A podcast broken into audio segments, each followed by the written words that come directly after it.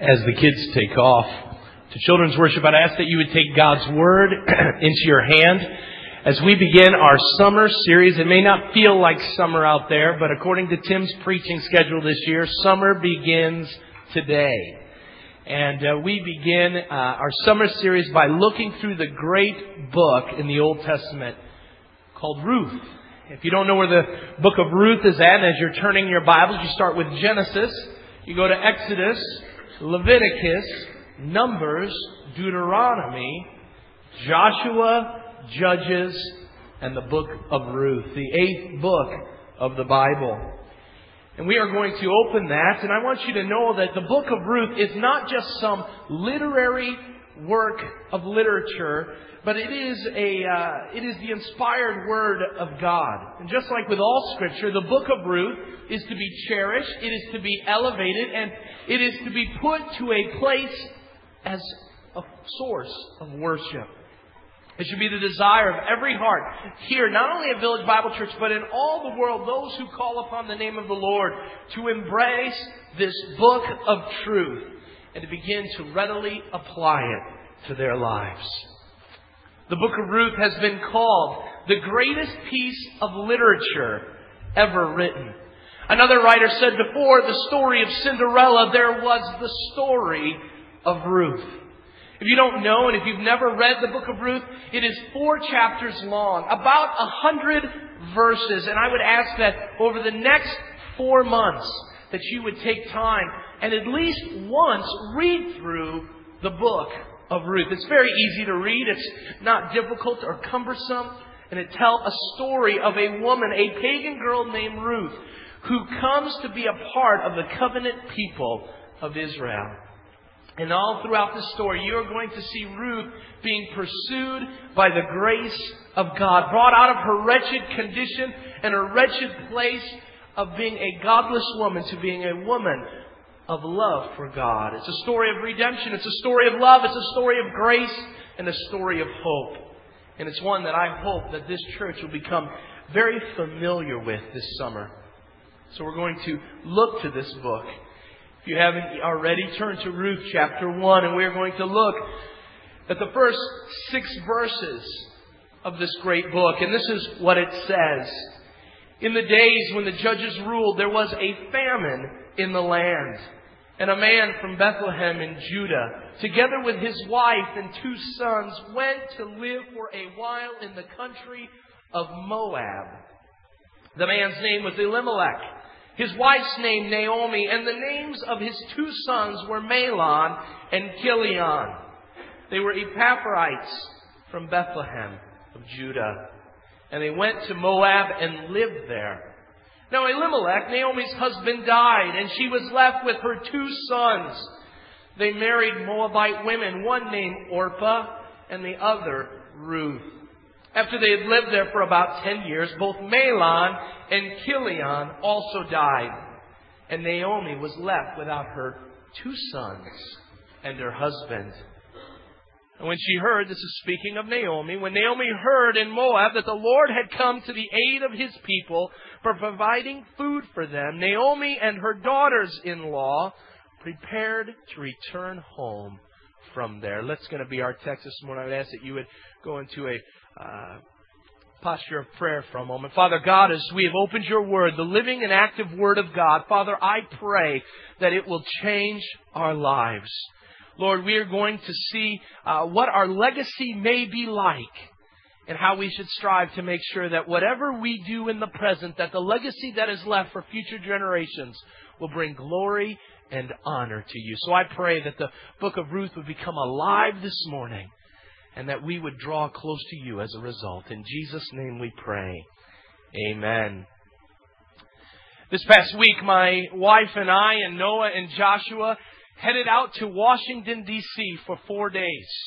I uh, had a chance to go visit my youth pastor, John Avery, and uh, we went out. And I love going to Washington, D.C. As a history fan, I love to go see all the historical places. And the highlight this year was to go to Mount Vernon. If you don't know what Mount Vernon is, Mount Vernon is the home of George Washington, of course, our first president. And I will tell you, I had seen pictures of the place, but I could have never imagined the beauty that that plantation has. Just south of Washington, D.C., about a half an hour, or if you drive with him, about three and a half hours because I got lost looking for the place. We see 2,000 acres of rolling hills on the banks of the beautiful Potomac River. His mansion was a home, 20 some rooms of prestige and splendor. And I can tell you, you learn a lot about an individual when you walk through their home. And after we had done that, after we had visited all the different buildings on that plantation, we were told to head south about a quarter of a mile, and that's where we would find the tomb of our first president. In a small little burial plot that contains George Washington's children, as well as his wife Martha, we were able to go and look to the tomb, the vault of George Washington. I had Noah with me at the time, and we walked up. Uh, Noah was asking, What is this place? And I told him what it was, and Noah is beginning to understand what death is and, and begins to understand that we do live, but there is a season where death becomes a reality. And Noah wanted to know what was all about that box, that white marble box. What is that? And then he says, What's the writing on it? There's writing on it, Daddy. What is it? So I read it to him, and this is what it says on his tomb. Looking into the portals of eternity teaches that the brotherhood of man is inspired by God's Word. Because of that, then, all prejudice of race must vanish away. And then as we looked outside the tomb, we saw one other phrase. I don't know uh, who had put it on there, but I like it a lot. It said, George Washington, the only known leader to willfully give up his power to the people. If you remember history, George Washington was asked to, in fact, become the first king of the United States of America. He was unanimously voted upon to be the one who would lead this nation, but he said, It is not that we need a king, but we must be represented by the people. And the world leaders were amazed that here a leader would step down and give his power to someone else. A tombstone a tombstone that speaks volumes of a great man in history. And it took a trip to a home of a dead president for me to ask the question, what would I want on my epitaph? What would I want on my tombstone? I began to think, what would people say about me if someone was to write a tombstone for Tim Badal? What would it say? What would they etch into stone about my life? As I thought about that, I began to think that tombstones are all over the place, of course. When we die, we're given a tombstone, and many people have used it to speak of great depths, as George Washington's tombstone does. Others have used it to be witty, and I want to share a couple of different ones with you. One is from Bath Abbey, England, and it says, Here lies Anne Man. She lived to be an old maid, and she died an old man. You didn't get that. Anne Man. Maybe it wasn't that funny. Moving on. In Tombstone, Arizona, a tombstone is found that says, Here lies Lester Moore. Four slugs from a 44 and no less, no more. well, in Hatfield, Massachusetts, it says, Beneath this stone, a lump lies Arabella Young, who on the 21st of May began to hold her tongue. All right, now you're warming up. Mary Sahlberg gave me one that I really like. She says that she has seen a tombstone or read about a tombstone that read the following I told you I was sick. Celebrities have used their tombstones as well. William Shakespeare has this on his tombstone Good friend, for Jesus' sake, forbear to dig the dust enclosed here. Blessed be the man that spares these stones, and cursed be the man who moves my bones.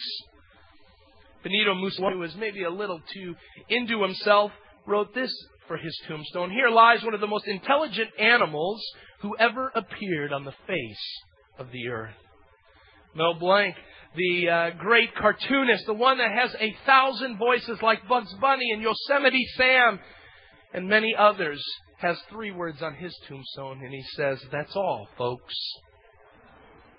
Some people use their tombstones as, an as a list of accomplishments. This is true of Thomas Jefferson at Monticello. It writes this, Here is buried Thomas Jefferson, author of the Declaration of Independence, the writer of the Statute of Virginia for Religious Freedom, and father of the University of Virginia. It's amazing as he listed his accomplishments, one was left off, that he was the third president of the United States. Frank Sinatra has this on his tombstone The best is yet to come. John Gray, an English citizen, wrote this Poor John Gray, here he lies. No one laughs and no one cries. Where he's gone and how he fares, no one knows and no one cares. And the one that I like the most from an unknown Civil War tomb, it reads this If you are able to read this, then you are standing on my head.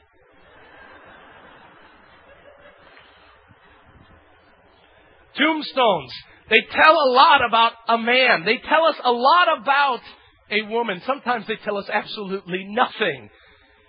But they're of great importance. If the apostle Paul was to have a tomb, if he was to have a epitaph, I believe it would be Philippians 1:21. For me to live is Christ and to die is gain.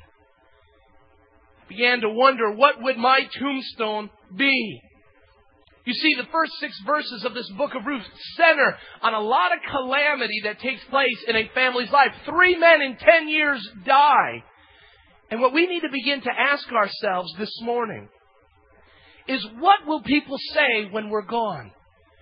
When we are gone, when we die, the question will be, did we follow Christ? Would people write that they were a follower of Christ? Would they write that they were obedient to their Savior? Would they say that in their life and in your death you glorified God? Well, how do we get there? How do we get to having that written on our tomb? It involves four quick things. The first one is your tombstone will speak. And I think the answers are already there, so you can just follow along. How live amidst dreadful circumstances. How you live amidst dreadful circumstances. Let's start in verse 1. It says, In the days when the judges ruled. Let's stop there and let's understand what's going on. Seven words allow us a picture of what's happening in that day. It says, in the days when the judges ruled. First, we need to understand what it does not say. It does not tell us who wrote this book. We don't know whether it was Ruth herself. We don't know who it might have been. Now, we have people that speculate on who it might be. Some say that it is Samuel, the prophet that lived during that time, who is the one that penned the words of Ruth. However, others in another camp say it was King David. And the reason why they say that is if you were to look at Ruth chapter 4, in the last verse of this book, you would see that King David's name is written in the genealogy, which tells us something. That the book of Ruth was written after King David had gotten the throne of Israel.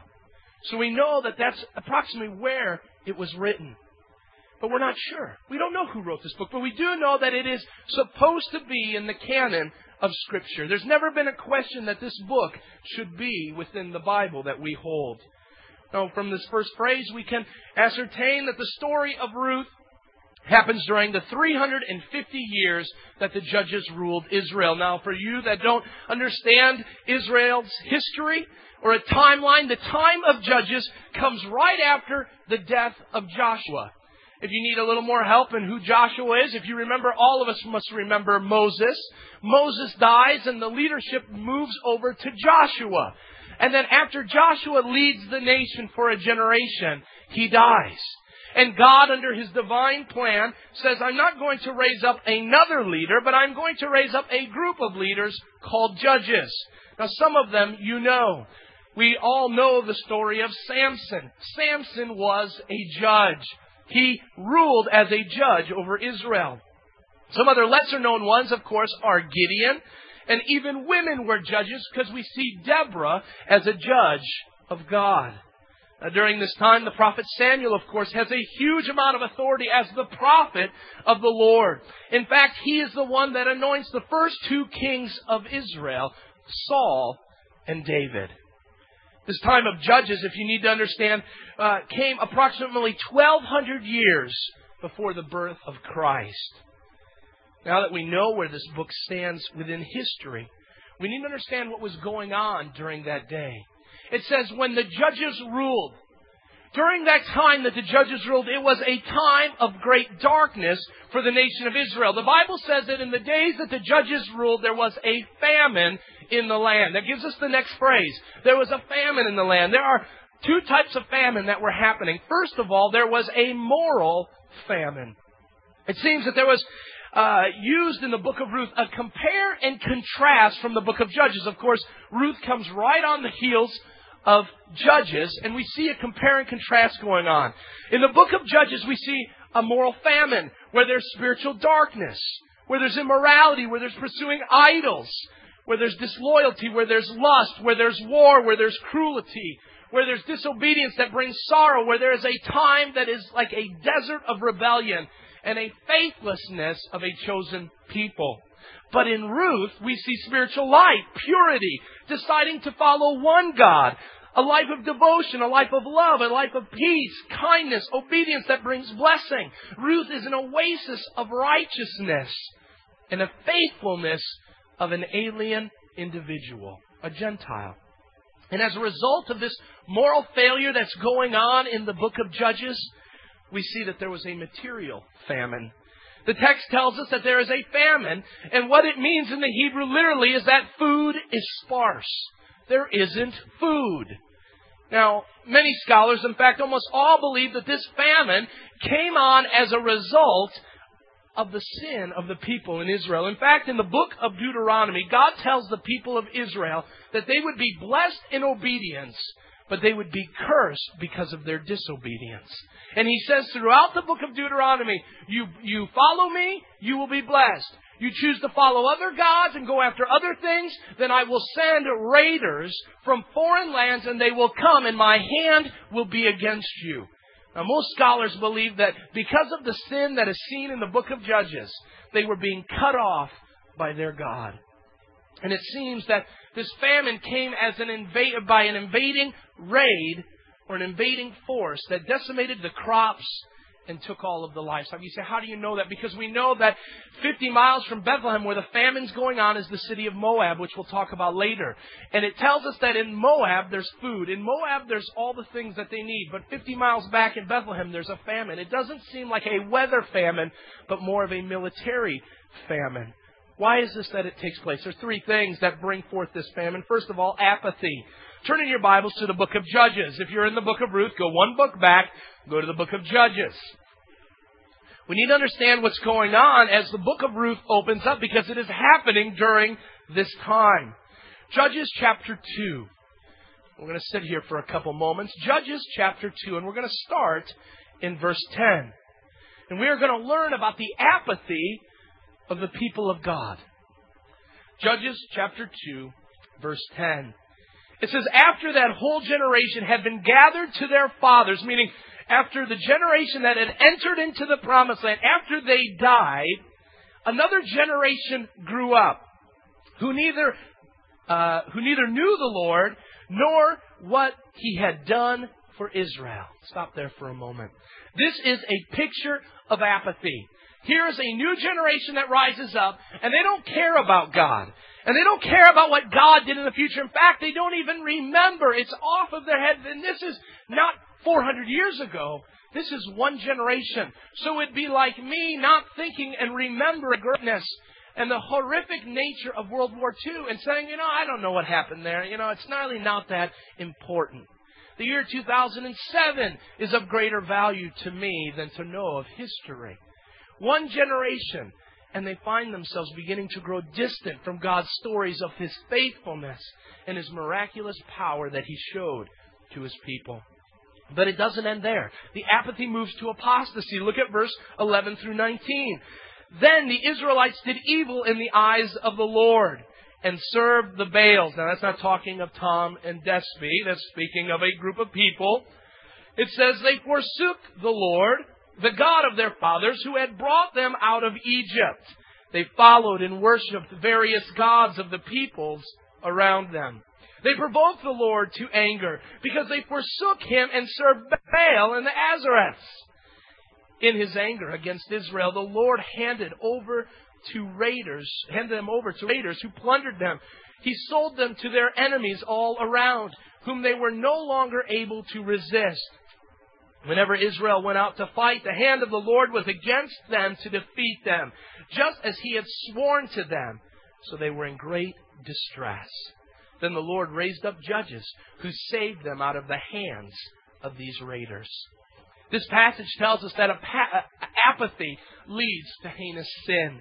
They went from not caring about God to forsaking God. They went to not remembering God to choosing other gods to be their gods. They worshiped others. And as a, as a result of that, this time of the judges is a time of great distress. So what does God do? Out of God's grace and out of His mercy and out of His compassion, He raises up men and women for a certain job to defeat the raiders. Remember the story of Samson? Samson is raised up to do what? To defend Israel and to conquer the Philistine army. Remember that? Why? Because the Philistines had come in because of the disobedience of Israel, and God says, All right, I've heard them bellyache and moan, and I'm going to send Samson to show my grace and my mercy. But we see that it leads to one other thing, and that is to anarchy. Apostasy that begins with apathy will end in anarchy. Listen to what it says in verse 17. Yet they would not listen to their judges. God's grace and mercy say, we don't want it. We don't want to listen to who you put in charge of us, but prostituted themselves to other gods and worshiped them. Unlike their fathers, they quickly turned from the way in which their fathers had walked, the way of obedience to the Lord's commands Whenever the Lord raised up a judge for them, he was with the judge and saved them out of the hands of their enemies as long as the judge lived. For the Lord had compassion on them as they groaned under those who oppressed and afflicted them. But listen to what it says in verse 19. But when the judge died, the people returned to the ways even more corrupt than those of their fathers following other gods and serving and worshiping them. The picture is, is that they refuse to give up their evil practices and their stubborn ways. And as a judge would come, they said, we don't want to listen to you, judge. We don't care if God has sent you. And what would happen is, is when that judge would die, Samson, Deborah, and Gideon, when they would die, and there's numerous judges throughout the book, it says that not only did they return to their own ways, but they went even farther in their corrupt sin. This is a bad time for Israel. And yet, it's a time of defeat.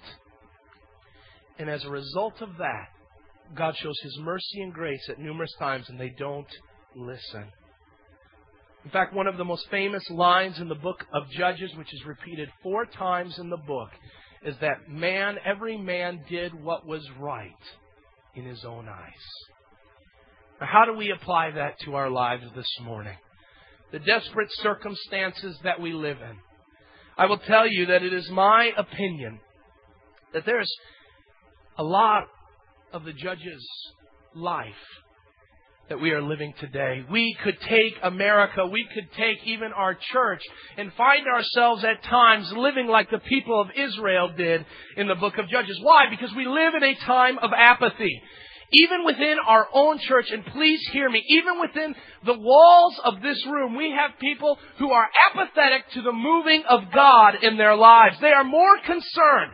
People in this place, there are some that are more concerned about what they're going to do on the weekend, or what they're going to do on the golf course, or what they're going to do with their money, or what they're going to do with their kids and their purposes and their desires than they are to think about God. They're apathetic to God, and as a result, we see a whole generation turning away from God and His goodness.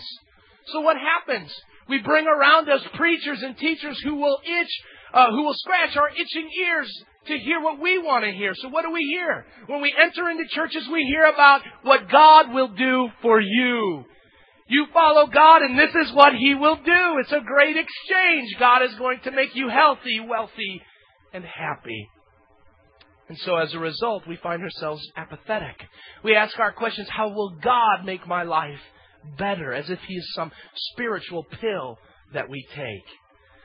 But just like that, in the Judges, we see that the church has moved from apathy to apostasy. Every week, please hear me, every week, more people walk out of the doors of the church in America than they enter in in four weeks. Meaning, more people leave today that will come into the church in the next four weeks. What does that tell us? That tells us that within another couple generations, if the trend continues and if revival does not come to the American church, American church as we know it will be dead. Now, what people say is, oh, well, there's mega churches. And there's all these Christian televisions and all the multi-million dollar things. We've got focus on the family. We've got Moody Radio. The church isn't going that bad. Well, I will tell you that it is. And the reason why is because of the apathy of God's people. Divorce and infidelity amongst evangelicals is the same as the rest of the world. We see and hear more and more about defeat to sin than we do about victory with godly people. And yet, if you were to ask the people of the church today where the church is at, people would say we're doing just fine. Why? Because we're apathetic. And you know what will happen? We'll go from apathy to apostasy, and as a result of that, our world will become a place of anarchy. Now you say, well, what do you mean? Because just like in the book of Judges, today, even in the hearts of some of you here this morning, you say, Tim, don't tell me how to live my life. I will live it how I want to live it.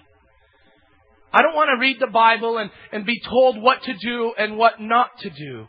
You know, in this generation uh, that we live in that has fallen for the postmodern way of thinking, that has taught us that there is no authority but our own feeling and our own belief. What we say is, hey, this may be right for you, but this is right for me.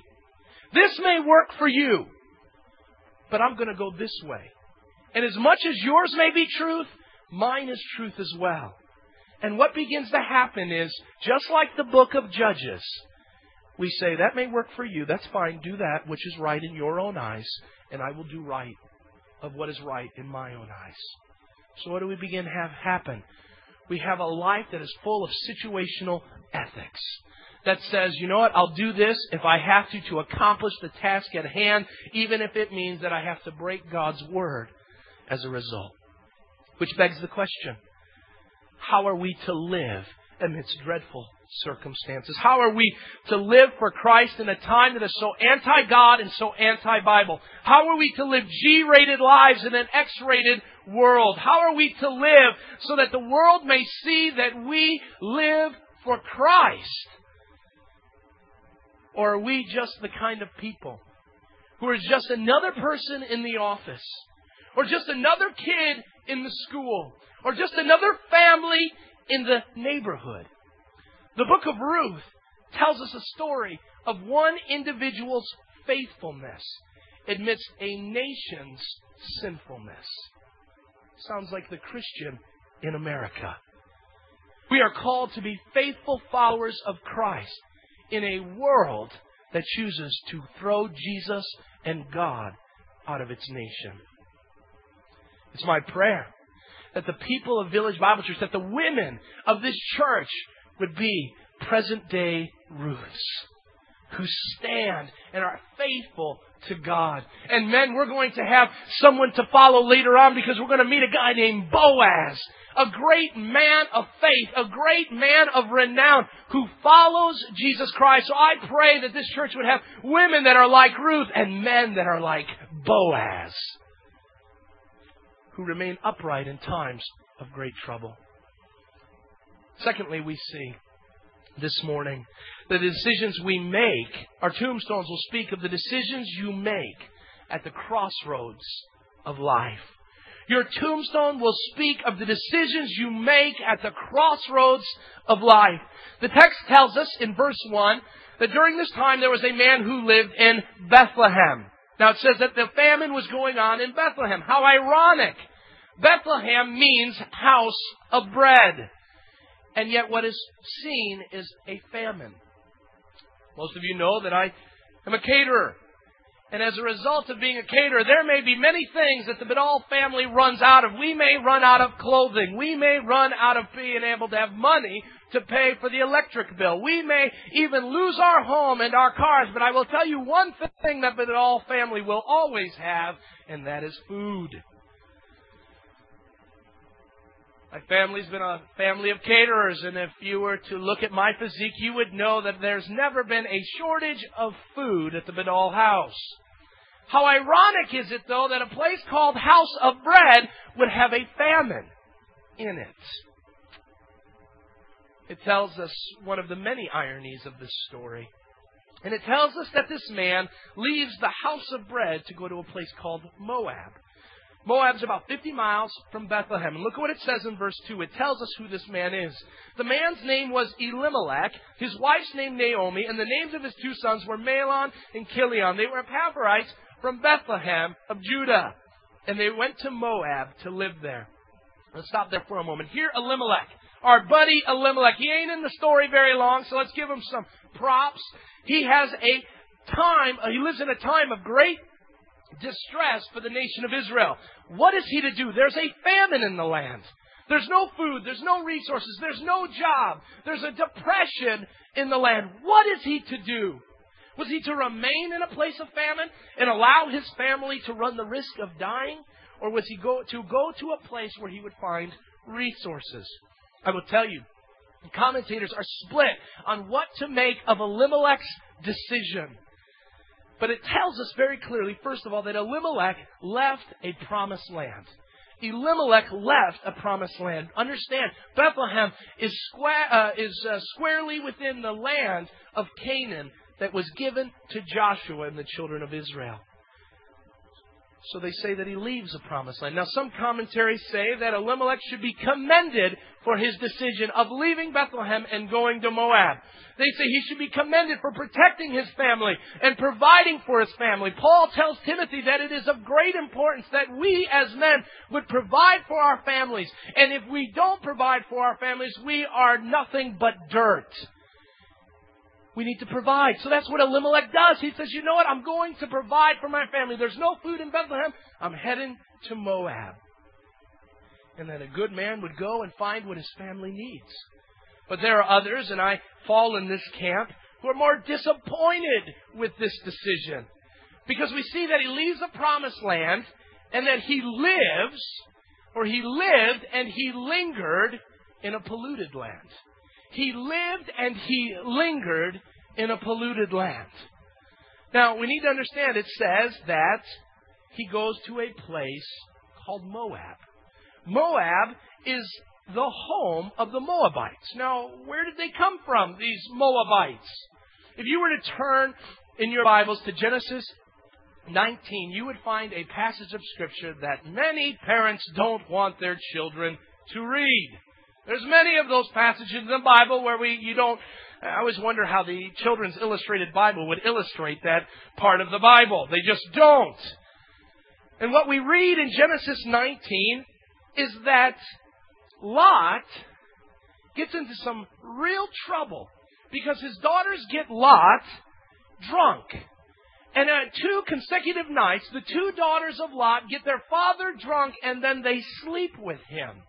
On the first night, the oldest daughter sleeps with her father. And as a result of that relationship, a son is born. And Genesis 19 tells us that his name was Moab, the father of the Moabites.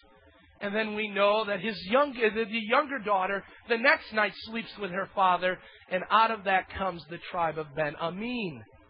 And as a result of that, another child is born. So just like the situation that brings forth this child Moab, they follow the footsteps of their forefather. The Moabites are known and were known for a people that were sexually perverse in every way. They worshiped a god named Chemosh. Now, Chemosh is well known for many scholars in the Bible because Chemosh was such a sexually perverted god and, and ordered such a religion that there was all kinds of promiscuity and fornication going on in the land of Moab. And as a result of that, while he elevated sexual relations amongst adults, he did not like children. Jewish tradition says that Chemosh began a ritual known as child sacrifice. As a baby was born, they were thrown onto a fire and burned to death. Why? Because Chemosh did not like children. Sounds like America today. So what happens? It says that Elimelech goes and he lives there for a temporary time. Now, it's in my opinion that Elimelech makes a very bad decision. We don't know, but based on what I've read and what I believe, I think Elimelech screwed up. Now, why? Because he wanted to provide for his family? No, that commended. Well done, father. Go find food for your family. That's what we should do as men, is to make sure we are providing for our family. That is our responsibility. But I will tell you this, it is better to suffer with God's people in a time of famine than it is to live in prosperity with a godless people. Don't ever forget that. It is better that you, as Christians, go and suffer with God's people than it is to find all the prosperity in the world with the pagans. Now it tells us that Elimelech was only going to stay there for a short time.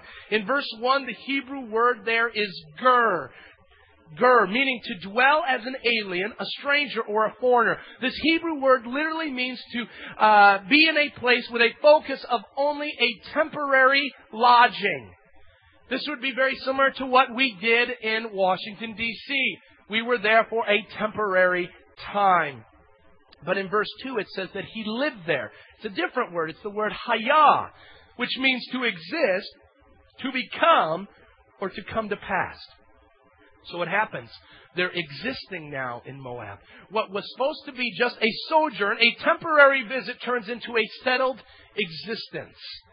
This seems like the departure not only from the famine, but it seems that Elimelech leaves all that he has, including the community of God's people. I want to make something very clear. We live in a world that changes jobs like we change our clothes. And for those that are in the corporate world that find themselves being moved back and forth, I want you to ask the question the next time you are asked to move and that there is a promotion, make sure that where you are going, wherever it may be, that you don't just think that there's greener grass with that job, but you make sure there is a church. One of the first things, don't go looking for a house. You go find the house of God where the Word of God is being taught, where your children will be fed, where your family will be able to fellowship with the people of God. Elimelech went into a godly world. We're in a godly world. But he went and he went to be by himself, the only, as we know of, the only Israelite to live in the land of Moab and he was out of the community of God's people. So what does he do? He finds himself that he's in trouble, and this is so amazing. He runs to go find resources. Now it's amazing, the name Elimelech, if you want to understand names and what they mean, some of you are excited about those types of things. Elimelech means, my God is my king. Now think about that. If he lived up to his name, then he would have believed in the sovereignty of God and, and the providence of God, and that God has said that he would minister to his people. But he doesn't do that. He goes. Now, some can contend that that was the wise thing to do. So, what do we do with this? Was he wise? Was he unwise? We don't know. All we know is that when we have to make a decision at the crossroad of life, Make sure that you never do it without God walking ahead of you. Make a decision that's based in prayer. Make sure you seek out godly counsel and say, why am I moving? Why am I buying this home? Why am I pursuing this or that? Make sure that you ask those questions and say, what does God think of it? Not just what my wife thinks about it or what my children or what the boss thinks about it. What does God think about it? When you come to a crossroads, the first thing you should do is to go to God and spend a season in prayer. What does he do? We see he takes off and he runs uh, over to Moab. And I will tell you that there is a huge lesson that can be learned. Men of Village Bible Church, let me speak to you for a moment. We need to understand, we're going to learn that this decision cost Elimelech more than he would have ever known. I want to tell you, men of a church, understand the decisions you make the decisions that you make about who you hang out with, about what job you take, about how you spend your money, about how you parent your children, about who you hang out with, or what you do in your free time, understand that those decisions are not just for the here and now, but they have weight to them in the future. Know that our decisions as adults weigh heavy on the future that we live in. Understand that. Don't just be so cavalier and so masculine and say, well, I'm going to go here and I'm going to go there and do as I will. I will tell you, that kind of thought will lead you to utter disaster. All the decisions we make must be bathed in prayer. So we see them go to Moab.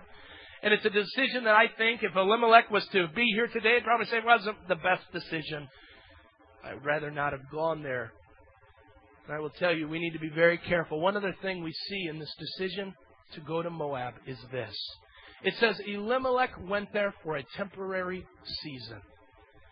He had a decision. He makes a decision and says, I'm going to go to Moab. But I know that Moab, and, I, am I'm speculating with you for a moment, I know that Moab is a sinful place. I know that they're full of idol worship and that. But I'm only going to go there for a little while, and it's because God's people are in distress. I will tell you, many people leave church. I was reading a statistic by the Barna Group that spoke about one of the key reasons that people leave the church is because of dysfunction within the church.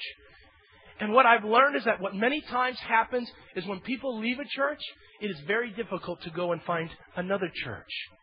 And so what they do is say, well, I don't want to attend this church anymore. The pastor's a jerk.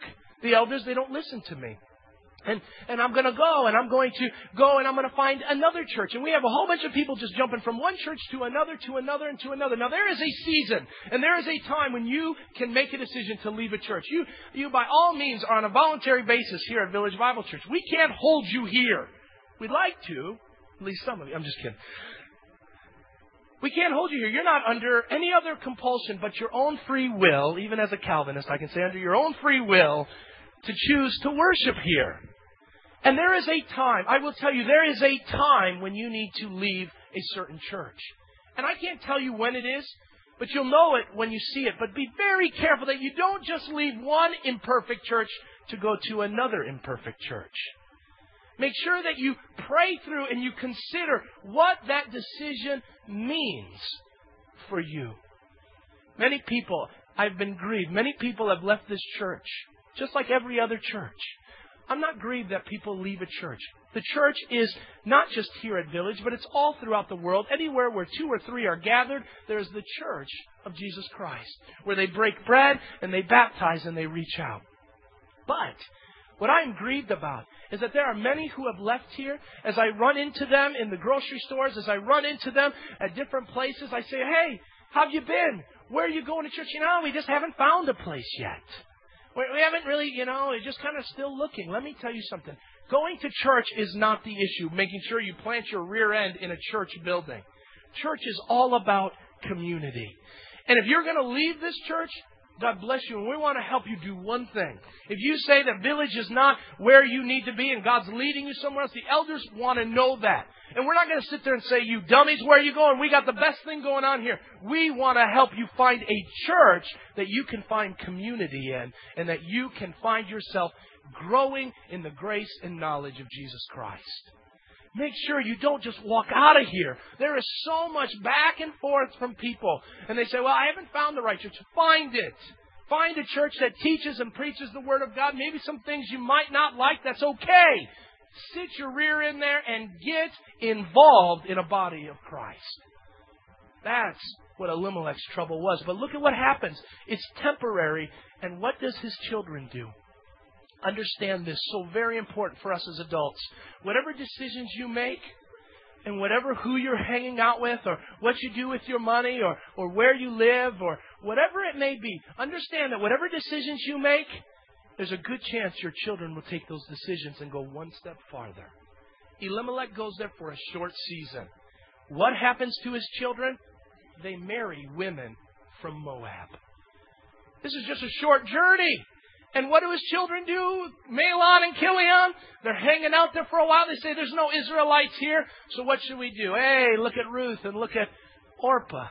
Hey, they could be our wives. And they take them to be their wives. I will tell you that was forbidden by God to do. In fact, a person from Moab would have to spend 10 years outside of worshiping God with the people of God in Israel to, in essence, kind of cleanse them of all the godless nature of who they were. As a participant, they, they would just stand and observe the people of God, the Israelites, before they could enter into worship. So this is the equivalent. Mahlon and Chilion, our friends here, they marry women, the equivalent of today of your young man, your son, marrying an unbeliever who has nothing to want to do with God. Would you want your child, your son or your daughter to marry someone who can't be a part of Christian worship or chooses not to?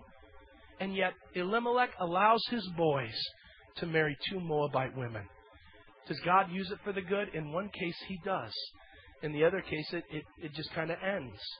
So what happens? Understand this. Your legacy, not only as people, but as a church, is based on what we deal at the crossroads of life. What decisions we are making. That's what the legacy will tell about. Well, there's a third thing we see, and that is your response. Your tombstone will speak of your response to devastating calamities. In verse 4, we learn that things don't go well in Moab. Now, they're there, the Bible says, for a period of over 10 years, and things begin to go bad.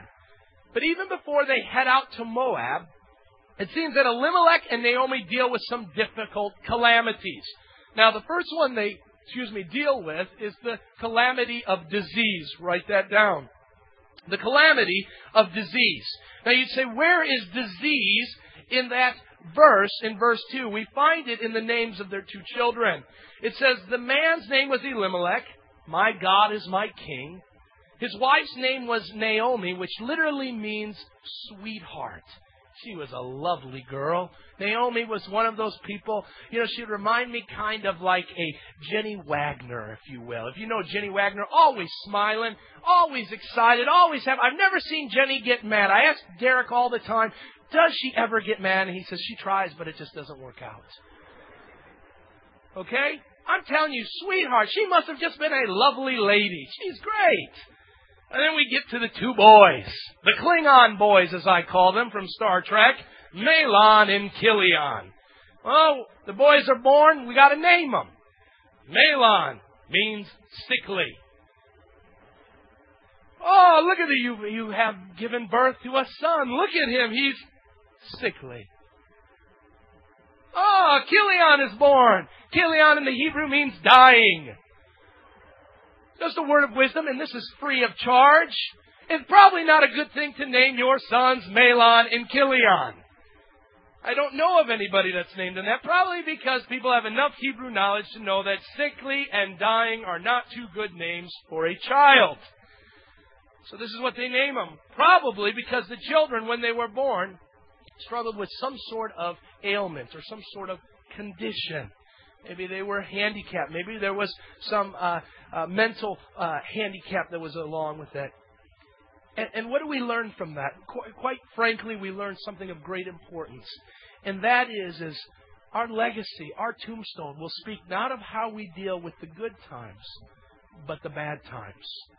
As Christians, we will enter into seasons, and for some, even in our place, they enter into lives where disease defines who they are.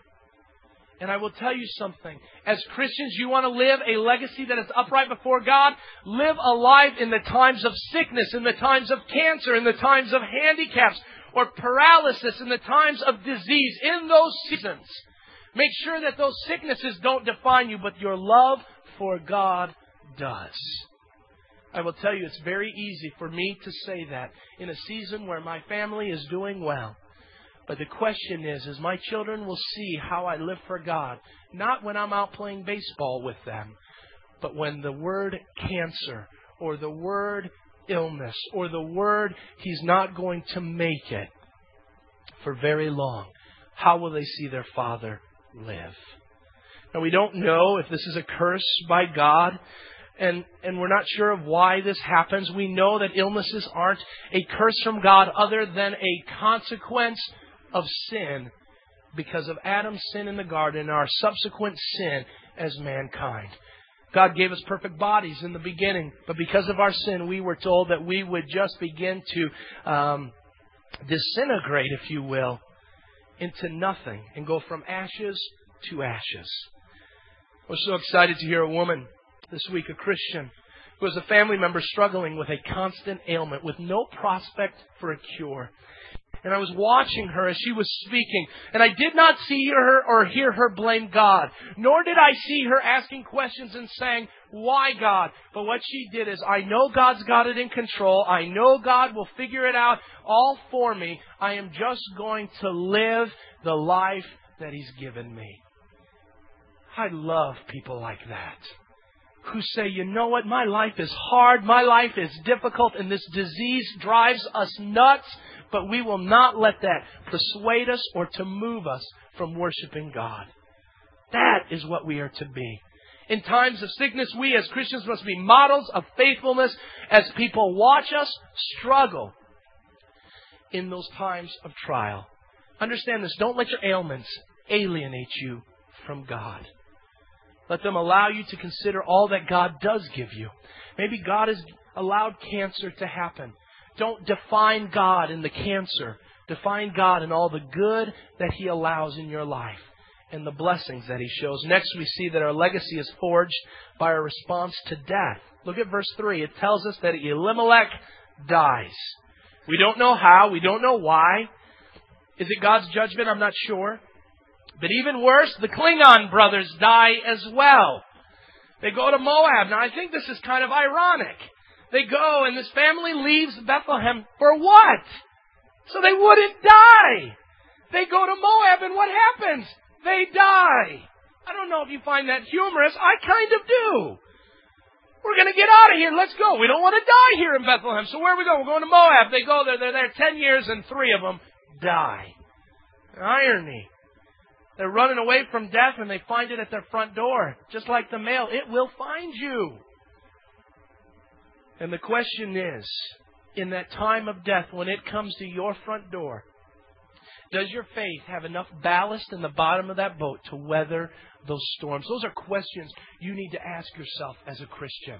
I ask myself all the time in times of temptation, are there enough, is there enough ballast in my boat to turn away from sin? In my times of trial, is there enough in my bottom of my boat to weather those storms that I don't capsize or tip over?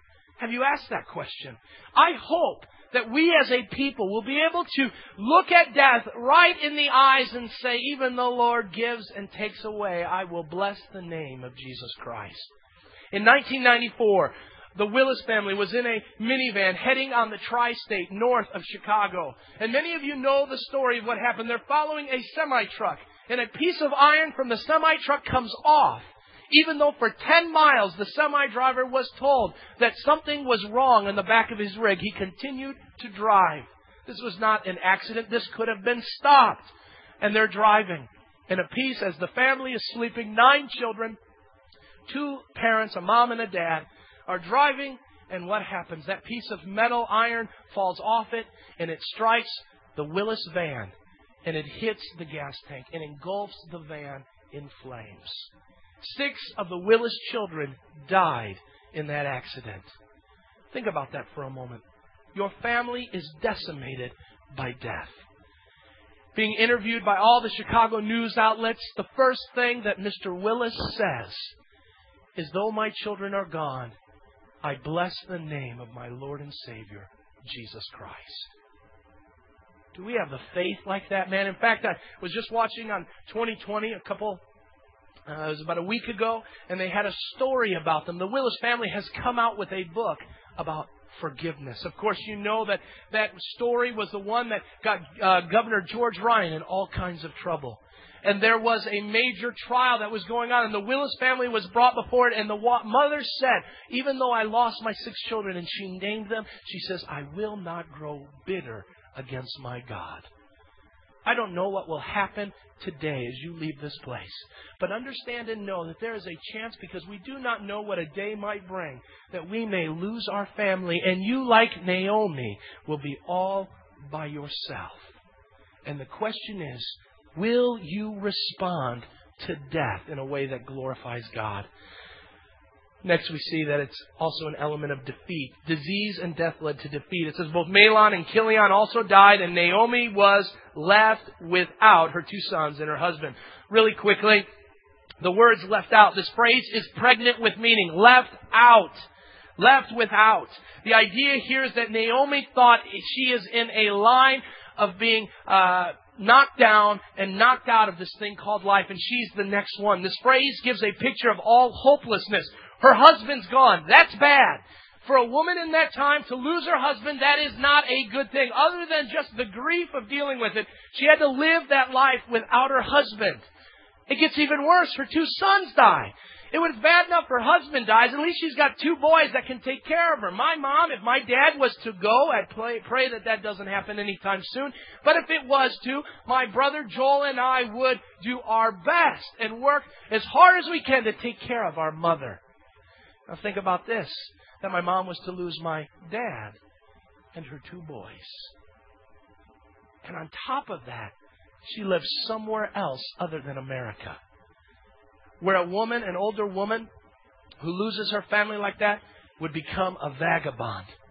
And on top of that, she doesn't have to just worry about herself, but she's got two young daughter in laws that she has to help take care of and allow also to grieve. Three deaths, ten years. I can't imagine what I might do, but I pray that in that day, I would not feel defeated. But in that death, that there would be the greatest victory because of God's goodness to us. One final thing, and we're going to close this out, and that is that your tombstone will speak of the results of your difficult choices. After the death of her family in verse 6, or uh, in verse 5, 4 and 5, it tells us in verse 6 that Naomi's response is the following. When she heard in Moab that the Lord had come to the aid of his people by providing food for them, Naomi and her daughters in law prepared to return home from there. She says, You know what? I've had enough with Moab. I'm done. I'm going back to Bethlehem. It sounds like God's doing some things there. And she sets out to return to Bethlehem. That must have been a difficult decision. She had been gone for a while. This is a woman traveling by herself, 50 miles. It's, it's a journey. And she takes a choice. She makes a choice. She takes a step that would set the stage for the rest of the book of Ruth.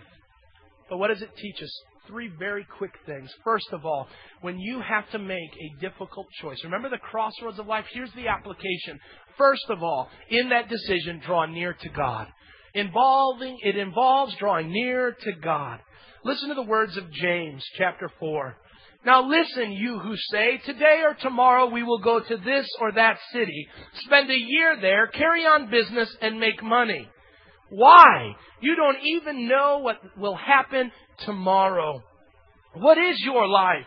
You are a mist that appears for a little while and then vanishes. Instead, you ought to say, this should be our decision words every time. If this is the Lord's will, we will live and do this or that.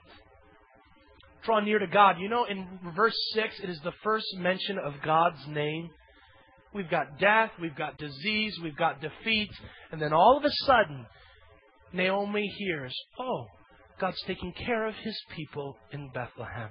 Invite God into your decisions. Number two, understand what God is doing. Look at what it says. It says that it was being, their needs were being met in a specific way. God was meeting their needs. The famine was over. This is huge. Understand this, people of God, that many times we don't understand what God is doing and God's faithfulness in our lives. Why? Because we're so busy thinking, well, I'm accomplishing all this. I'm taking care of 75 or 80% of it, and God, you're coming through for the last 20%. Praise be to God. Understand this. You have nothing. Apart from God, you and I can do nothing. So we need to understand that any good and perfect gift doesn't come from our own hands, but it comes from above. The money you have in your pocket, it comes from God. The job that you have, it comes from God. The children that you have, they come from God. Your ability to buy a home, your ability to live life, to enjoy life, it all comes from God. And so when you see those things, don't say, well, I'm just glad I have a job that takes care of our needs. No, thank God that He has given you that job, and thank God that He has taken care of your needs. Understand specifically how God is meeting your needs.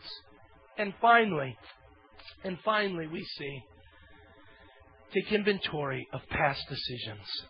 When you have a difficult choice to make, my father taught me something very important, and that is history is our greatest teacher, second only to the Word of God.